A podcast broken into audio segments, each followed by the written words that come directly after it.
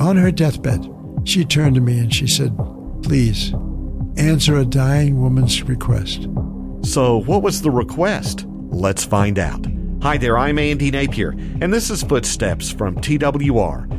Longtime TWR veteran Alan Travers joins us with a story from 1992 about a young man he met at a church in Russia. I was invited to come and speak. I noticed there was one young man, eyes were sparkling, and he was leaning forward. He was quite eager, and I wondered what his story was.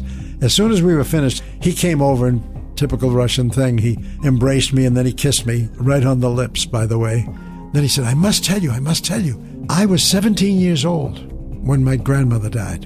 And she had been trying for years to get me to listen to Transworld Radio, to Radio Monte Carlo. But I wouldn't do it.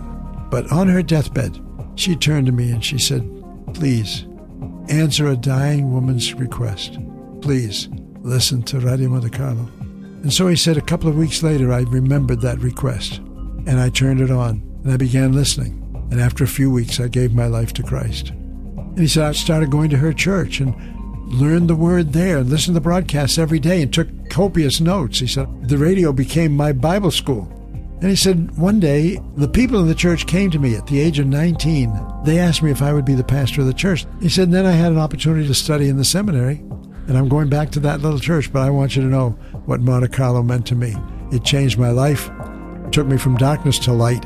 It brought me to the place where I can serve Christ for the rest of my life. And he threw his arms around me again, and I saw in his eyes what God had done for this young man. To learn how God is still using TWR to reach the Russian people, go to twr.org slash footsteps.